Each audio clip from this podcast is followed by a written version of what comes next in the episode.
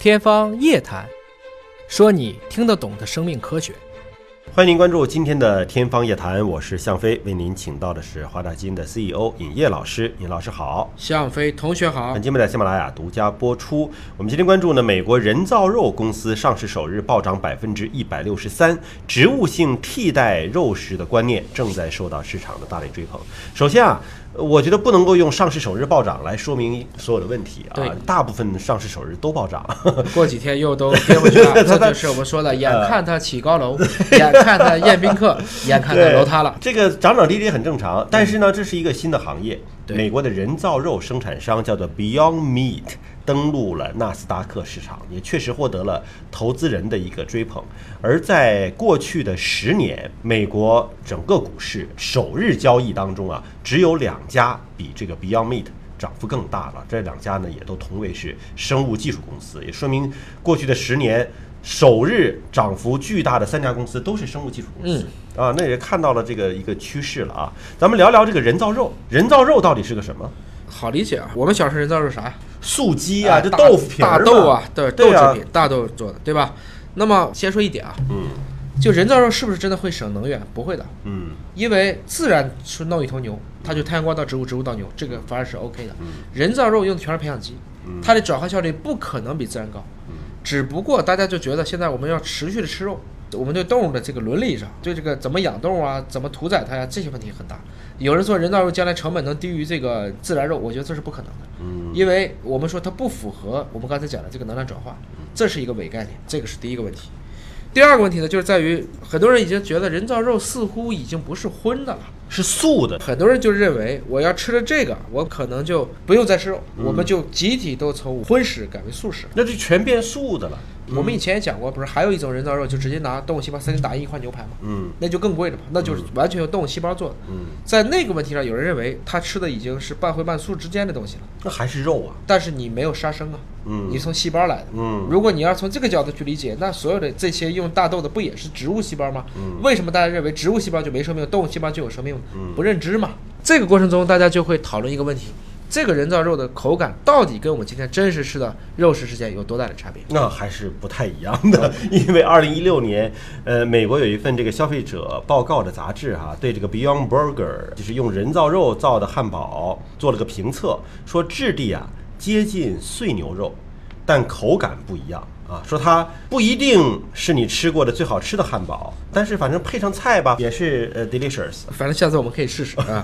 还有一个问题就是太贵了，这个基本上在美国，因为吃牛肉目前还是很便宜的，而吃这一块人造肉饼能吃5块真牛肉肉饼。关键和我们传统想象的不一样，就是说我们觉得你这个人造肉既然是植物性质的，你的热量是不是应该是更低一些呀？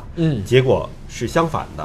普通牛肉汉堡热量160大卡，而这个 Beyond Burger 270大卡。你明明是植物性的，你怎么还比真牛肉热量还高呢？这个没讲过，植物就不高啊。我们天天吃大米饭，大米饭热量不高吗？很高啊。这个具体说，在讨论到营养学，在讨论到热量的问题上，那我觉得这个东西又见仁见智了，这还真不一样。包括口感，但我觉得确实是对那些本来就想吃素的人，可能是一个好的选择。这个我有时候也理解不了，就现在我们很多人所谓的素菜馆，把那东西做的都跟肉似的，看着也像，吃着也像，就是水煮鱼、什么炸羊肉串，那你又何必呢？我就说，我就是为了贪图那个口感，但是我不想吃肉，这不就是这个掩耳盗铃吗？当然，比这个更滑稽的是 A 股，也产生了一股人造肉的热潮。A 股也有吗？有啊，你不是美国已经上市吗？不暴涨吗？现在这个 A 股也说了，只要是大豆产业的就都叫人造肉。都叫人造肉，就补充大豆蛋白。因为我们小时候吃的不也就那玩意儿吗？也叫人造肉，拿那个豆皮做的。大家没事就类似于我们辣条，给你加点这个辣椒啊，大家也开始吃，就认为这是一个朝阳产业。这个时候呢，曾经有一些这个 A 股公司说我不是做这个的，完很多中小投资者说不是，你就是做这个的，你就必须是做这个的。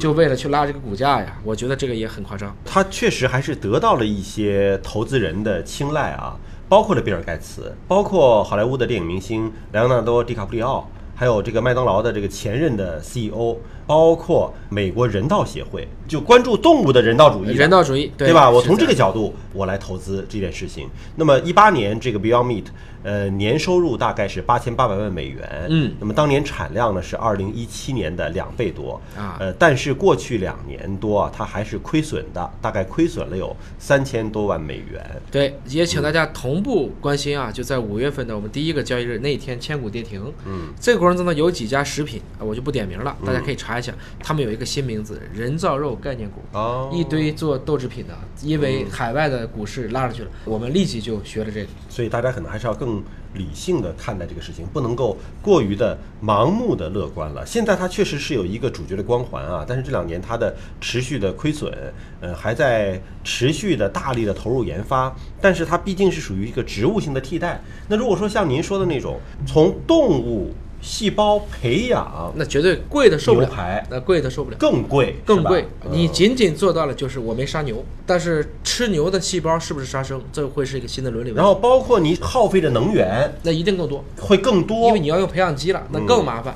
培养基如果用的是牛血清呢，那等于是没杀牛，用了牛血的血清，很多还是小牛血清、胎牛血清，所以这个问题就无限的延展了，最后就会讨论到为什么杀动物就是杀生，杀植物就不是杀生。所以相当于这个人造肉出来之后，也是改变了人的一种行为习惯了，但人的行为习惯确实也不是那么轻易就能够被改变的。那么反之而来呢，还有美国的一些素食的公司，不只指这家这个 Beyond Meat 了，好多素食公司也正在尝试和一些动物法律保护的基金联合起来，要推翻什么呢？因为有的地方说你这个肉是假肉，甚至密苏里颁布了一项法律，说禁止任何肉类替代品标注为肉类，那么他这些就是想推翻这个。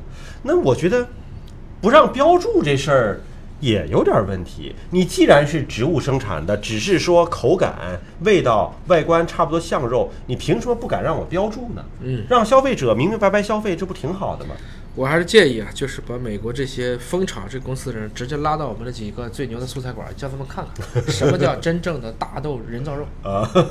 我们早在烹饪上就已经实现了啊！感谢严老师的分析和解读，下期节目时间我们再会。